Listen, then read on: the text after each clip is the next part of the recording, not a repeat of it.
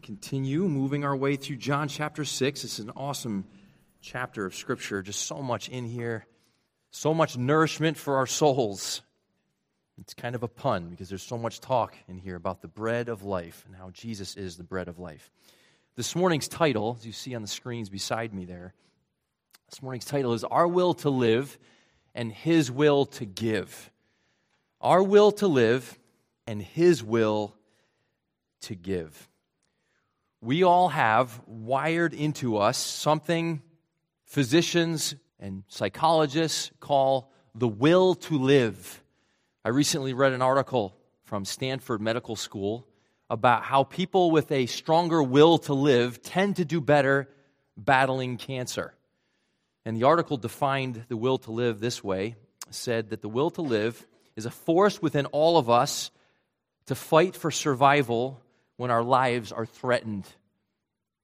It's that inner force, that inner motivation to fight and claw and scrap our way to survival, to do whatever it takes to make it through.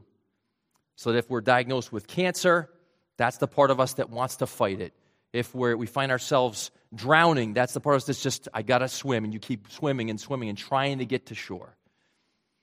If you're ever to be attacked out in public somewhere, or try, someone tries to rob you or kidnap you, it's, it's the part of you that wants to fight back and not let that happen. It's that will to live, it's that desire to survive to get through it. It's what uh, probably what made the Celtics win Game Six last night. Anyone see that game? Unbelievable. Who who is a pessimist like me and was counting them out? I was. I got to admit, I was kind of counting them out and then uh, I fell asleep last night, like 10:30 around there. I didn't know the conclusion. I woke up this morning, and there were like 70 text messages on my phone from all my New England family members saying, "Are you seeing this? Are you watching this? Did you see that finish?" And so I went and watched it. If you have not seen it, I recommend going on YouTube later today, not right now, but later today.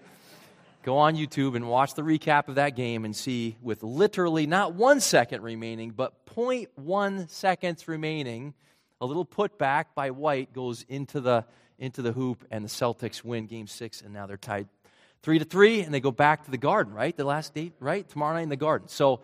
So, uh, yeah, exciting stuff. So, that's the will to live, okay? And that helps us actually, that little uh, kind of uh, convenient that that comes up at this time because that helps us move from the, the idea of the natural or physical will to live and helps us transition to something a little deeper which I'll call the spiritual will to live, okay? So there's the natural level. We know our bodies need certain things to survive. Then there's this sort of soul level where we we need certain things in this world to survive on the soul level too. Or let me clarify it this way, or we think we need certain things in this world in order to survive.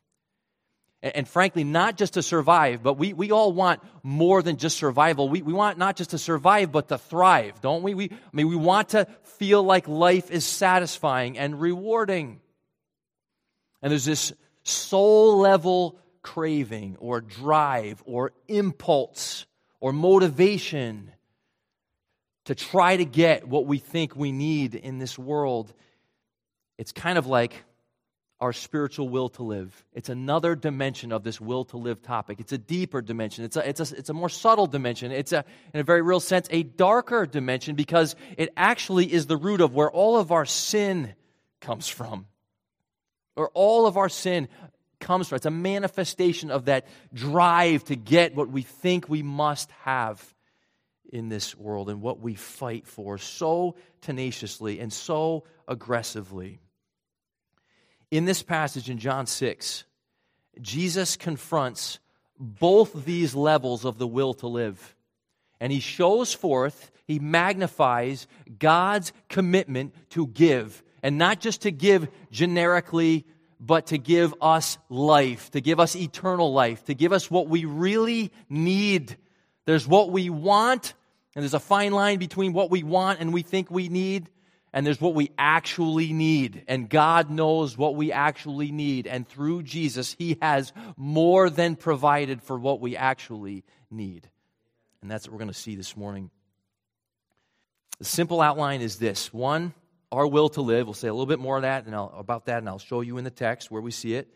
And then, secondly, the second big idea is his will to give. Okay, just following along with the, the sermon title. Those are our two points our will to live, his will to give. And I just want to say, as a preface, as we get into this, naturally speaking, and I, am asking and I'm, I'm praying that God gives us humility to receive this. Naturally speaking, you don't really want God.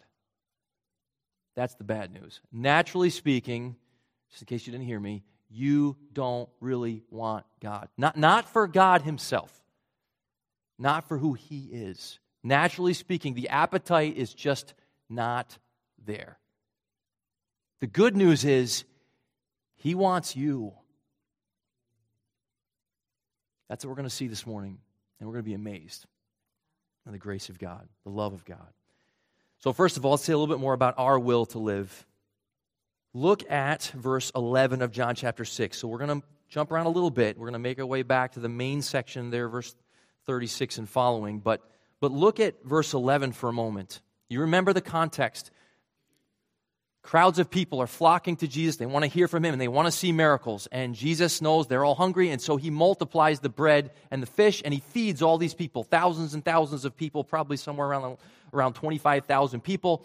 And I want you to notice what it says in verse 11.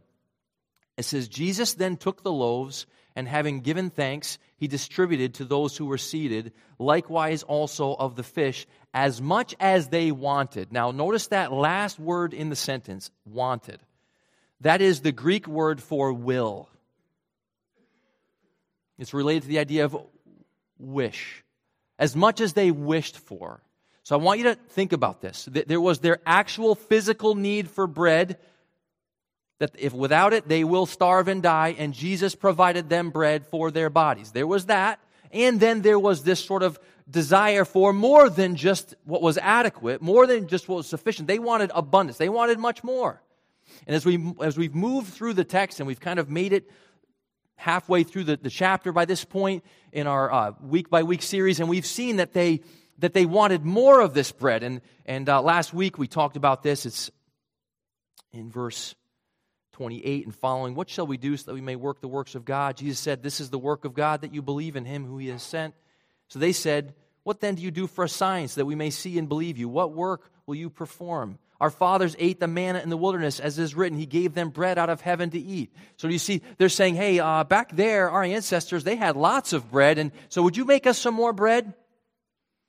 In fact, in my study recently, I learned that uh, rabbis in those days predicted that when the Messiah came, they looked forward to him coming and giving them bread from heaven that was in such abundance that they would be able to eat to their heart's content. That's one of the things they looked forward to. They, they believed, they anticipated that would be part of the Messiah's coming. So they're saying, if you're really him, then give us a lot of bread, not just adequate amount, not just a sufficient amount to keep us alive, but give us a lot. Like that's what they wanted, that's what they craved. And along with this, you may know this as well, but along with that, they also wanted the kingdom. They wanted, hey, you come and reign.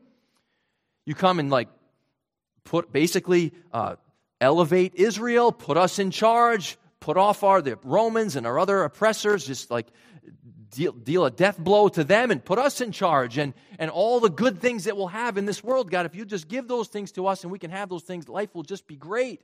That's what they wanted. That's what they craved. That's what they were feeling like they needed.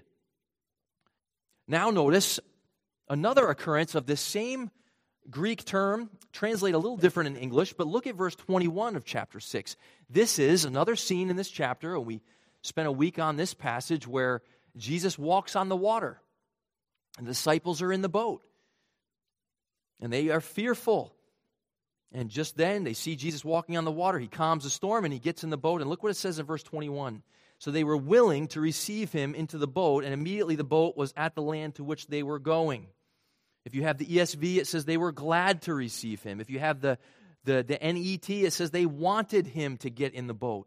This is the same word as the word we just looked at a few moments ago in verse 11. It's the same word. They willed for him. They wished for him to get in the boat because their lives were in danger and they needed him to rescue them. So, this too is on that level, that natural level of survival the threats here were the threats of starvation was the first threat, and that's where the crowds were, and Jesus fed them. Then there's the threat of drowning here in this storm, and Jesus provides for that need as well. by calming the storm. And with all of that, there was within them both of these dimensions of the will to live the will to survive and the will to thrive. So let's just think a little bit more about that before we look at God's will and what this text reveals to us about His desire, His will. In counseling, I often ask people, because I sit with and talk with so many people, I often ask, hey, paint, paint me the picture of the ideal life. Like, what does that look like for you? You know, who's there and what do you have and what are you up to and what's that look like from a career perspective? And, and they'll talk to me about what it is they envision for their lives or what they want for their lives.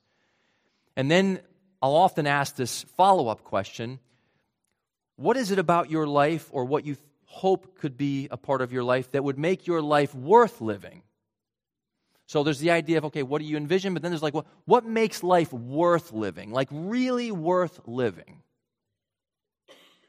And then people talk about all sorts of things their relational expectations, uh, material things, professional goals they have, health and wellness goals they have, all sorts of things. And we're getting to this idea of what it is they, they feel like makes life really worth living.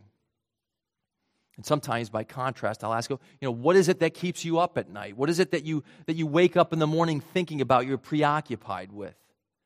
Maybe experiencing stress. Do you ever experience this where you wake up in the middle of the night and you notice that your, your jaws are just clenched together? Any of you grinders in here that wear the little plastic mouth guard? I'm, I'm one of those. Probably we have some others in here. And, and I notice sometimes I, I don't even necessarily feel like I'm under any known stress of any kind, but yet I wake up and I'm just. Eh. Or sometimes, and this is part of middle age, which is fun, right? Middle age folks in here, you wake up, you don't even know what you did, but your back is completely sore and you're stuck and you get out of bed and you're like this and then it takes you like a while to finally stretch out and stand up straight. Sometimes we can't even connect the dots. We don't even know why, but I'll tell you why according to biblical truth. There's, there's one reason we can know for sure that that happens. It's because we're just stressed because we're trying to fight and scrap our way through life and there's stuff going on that's just so difficult. And we're trying so hard to get to not just to survive. Sometimes it's just basically to survive right? Other times like well i want to survive but it'd be nice to have a little peace too. Can we have just a little bit of that? And so we're just knuckling our way through. And we feel it in our minds and we feel it even in our bodies don't we I mean, sometimes we have aches and pains that are due to an accident or something else like that, but even those are exacerbated, are they not, by our stress, by our struggles, by our anxiety? For sure. And it's all part of this, this will to live, what we're fighting for. And in one sense, that is natural and normal and even appropriate. That, and God gave us the will to live. That's, that's a God given gift. But on another level, it just plagues us, doesn't it? It just poisons so much. It makes our lives so painful. And it's also, like as I said earlier, a root of so much of our frustration and so much of our conflict with other people. I mean, it, it's what causes. It's what causes, on one level, the, the workaholic who sacrifices his own body and time and sleep and even his own family just to get some respect. Gotta, got to have that respect. Or it's the same thing that you see when you're in Walmart and a five year old in the next aisle is throwing a temper tantrum because his mom won't buy him the toy that he absolutely must have.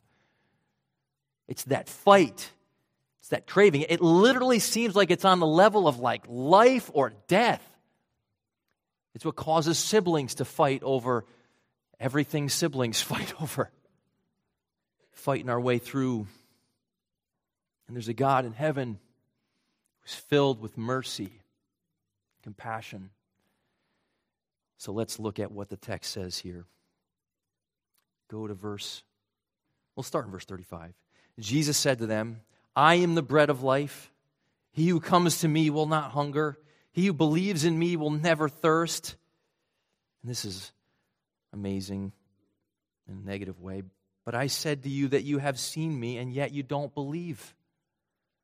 I think it was last week I highlighted all the verses throughout John 6. It's many, many times it says they didn't believe in him, they grumbled, they complained, they were against him. I mean, he's offering them himself, he's offering them God. And they're grumbling, complaining, rejecting, and not believing.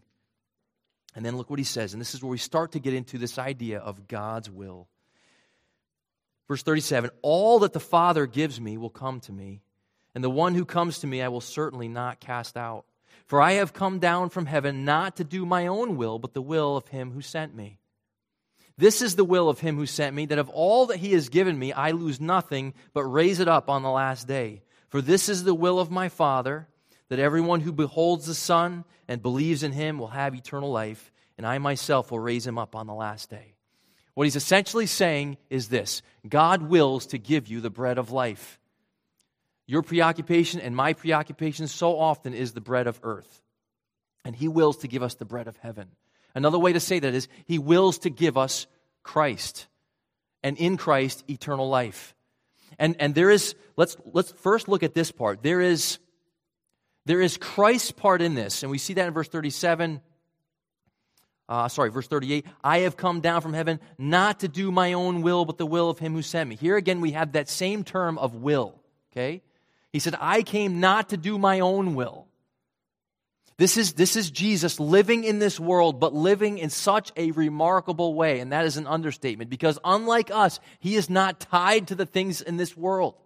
Unlike us, he knows that what he needs most is his Father, and he knows that he has his Father, and that is his source of mutual, enjoyed spiritual life. He knows that. And so that you see him in John chapter 4, where he's ministering and he's laboring, and the disciples stop and say, Aren't you hungry? Don't you need something to eat? And you remember what he says? He says, My food is to do the will of him who sent me. Even his natural appetites, he's able to just subdue in that moment, just say, I'm here to do what my father's called me to do. Later in the garden, it's recorded in Matthew, but Jesus knows he's going to the cross and he is struggling. He is, he is experiencing human weakness and suffering and he feels it, and he feels even the human temptation which we so often succumb to, but he did not. He feels the temptation to turn against his father, but he does not turn. He does not sin against his father. Instead, he says this Not my will, but your will be done. Remember that?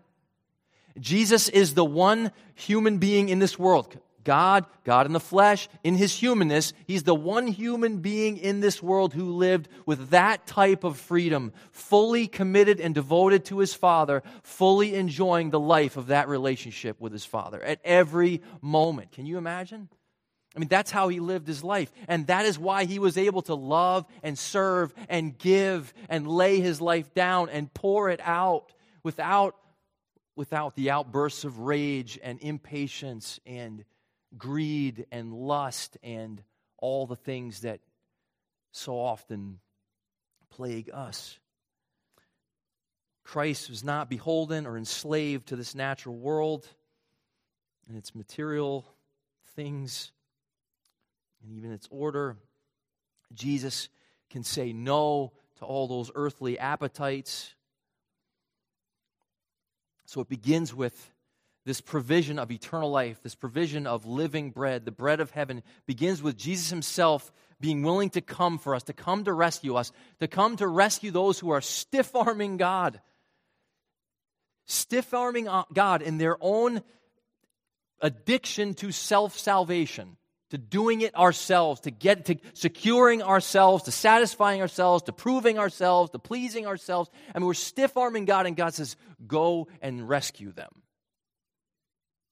They don't want me, but, but I want them. I will to redeem them. I will to give them life. I will, Jesus, for you to go and save them.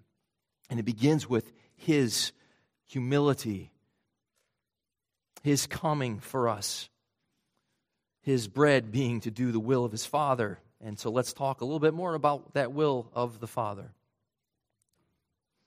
It says in verse 39 This is the will of Him who sent me that of all that he has given me, I lose nothing, but raise it up on the last day. And he repeats, This is the will of my Father, that everyone who beholds the Son and believes in him will have eternal life, and I myself will raise him up on the last day. He wills to give us the bread of life. He wills to give us eternal life. He wills to give us Christ. He wills to give us His Spirit. He wills to give us Himself. He brings us to where we otherwise wouldn't go because, naturally speaking, as we've been saying, we just don't have the appetite.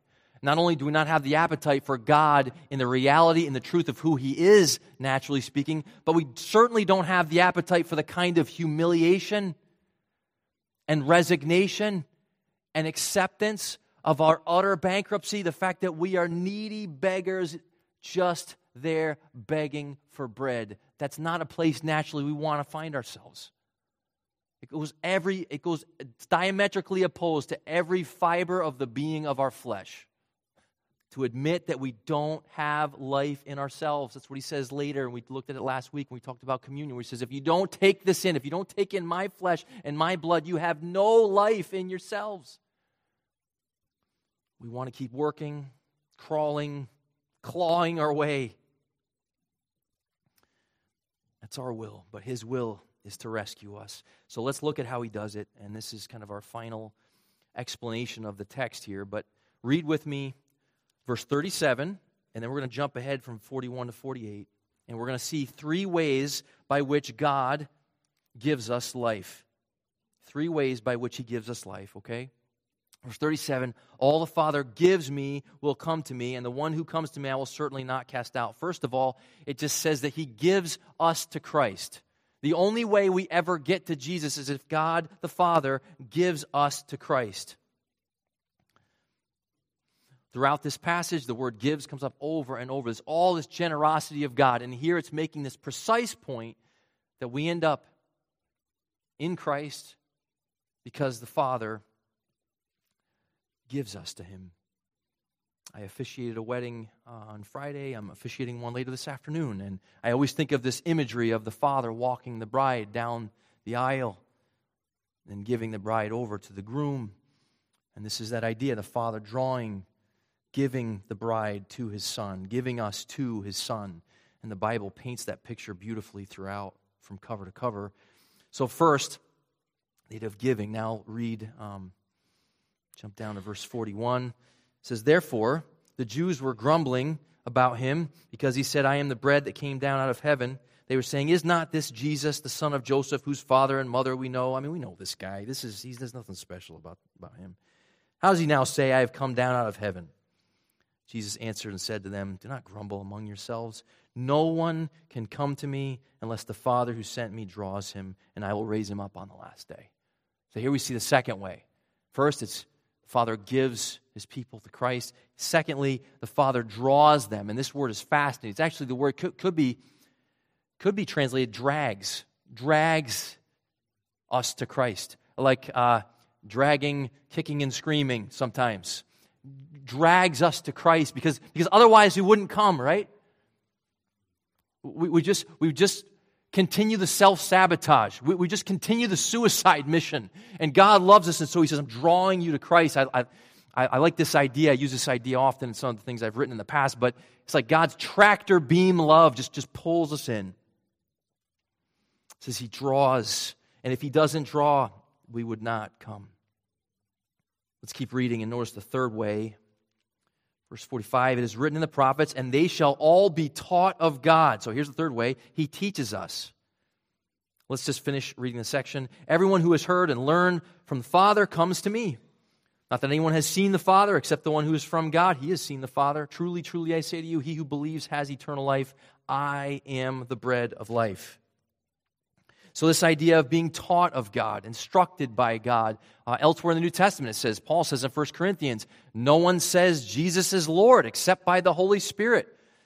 The Father's involved, the Spirit is involved. That we just, it's not something we come to naturally. We have, we have maybe a natural inclination to believe in God in some sense. Romans 1 says we all know there's a creator and he's powerful. We know certain things, and we, we may even be drawn to God as, as some kind of a uh, butler to bring us what we want as per the Pharisaical way, where like they were doing the right things and they were committed to Scripture and even committed to God and would have said they love God. But in reality, it was really just about their cravings. It's really just about what they longed for and what they needed in this material world, what they just must have. And this is very different. This is, this is finding God to be, ready? This is finding God Himself to be the bread. Catch the distinction? Not what He gives us, but Himself.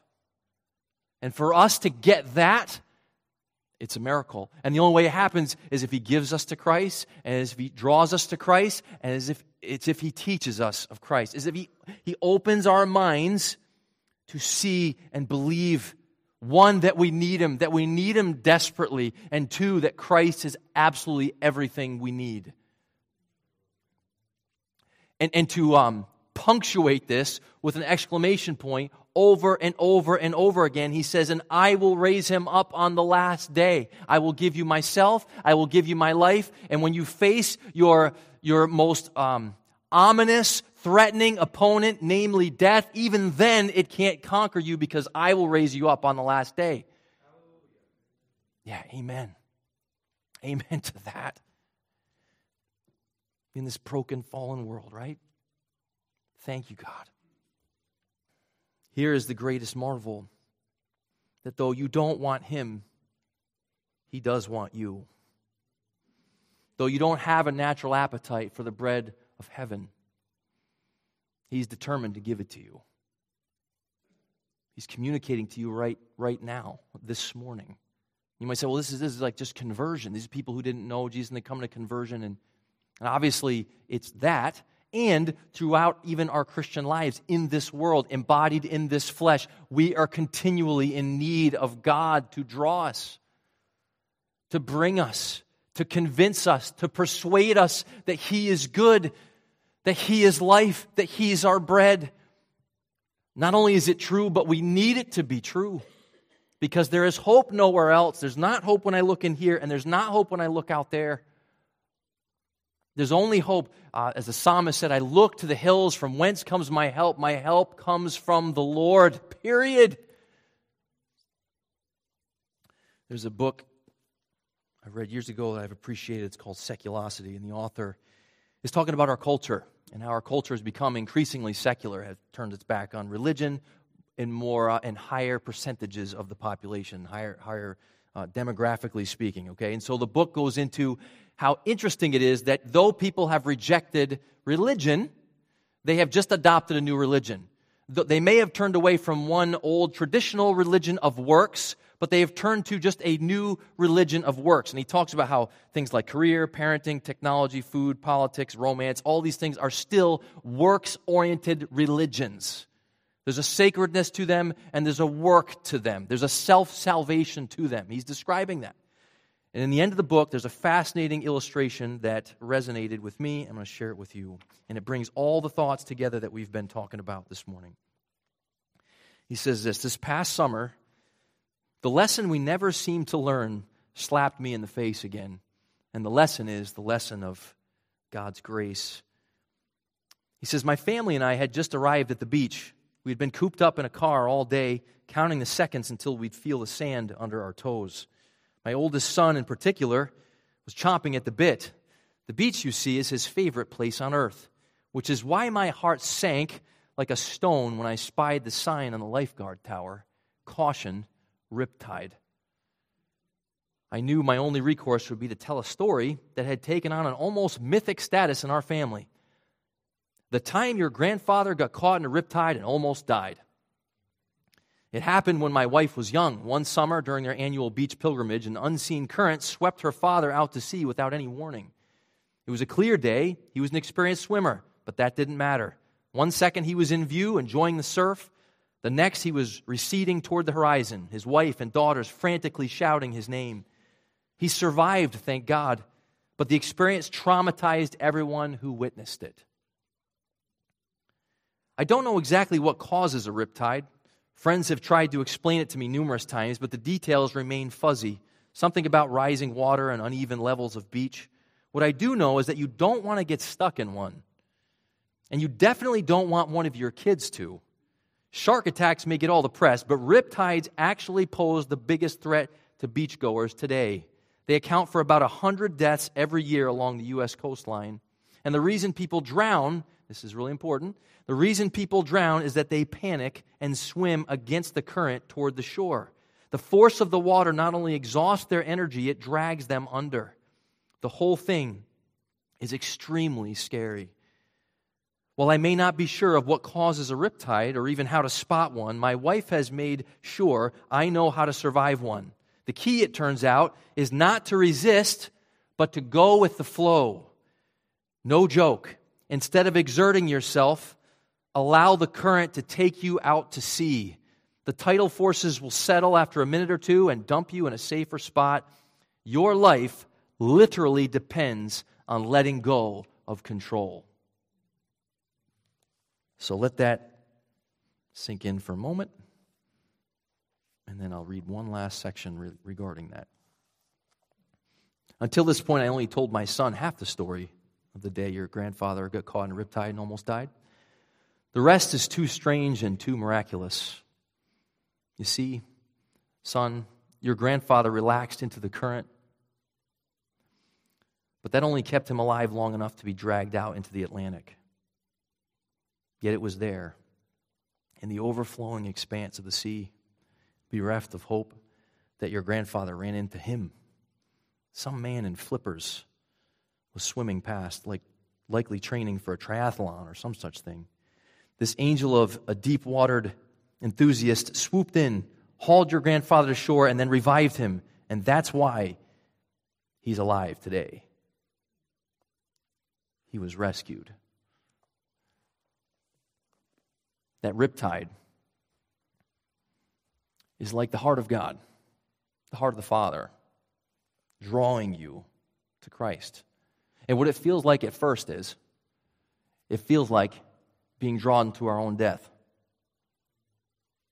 And the temptation is the tendency to struggle and strain and fight, to, to dig into, to sort of patch into that deep rooted will to live thing. To stress, to strain, to claw our way to survival.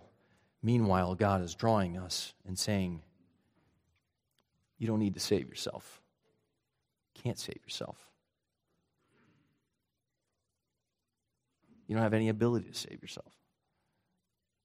You don't have any life in yourself. You can't give yourself life. You Really can't preserve your life. Ultimately, you can do certain things, physically speaking, but you, you really can't ultimately preserve your life as long as you would want to. And you certainly can't cause yourself to rise from the dead. But He can. And He's done everything necessary through Christ to make all that possible. And so He draws us. And what that feels like on our part is it feels like panic, and it feels like stress, and it feels like struggle, and it feels like I can't control this, but I need to control this. It feels like that. And then, and then it feels like comfort. And it feels like rescue. And it feels like your Savior has you. And it feels like your Savior has given you everything you need. He's given you Himself. He's assured you that you belong to your Creator, that you have a relationship with Him, that you're reconciled to Him, that your sin is all forgiven and washed away, that you're adopted into His family, that you're redeemed, that you're reconciled, that you're restored, that you're made whole, that you're complete in Christ, and that you're on your way to glory, to be in His presence forever. 100% on the basis of what He has done for you, because He's your rescuer.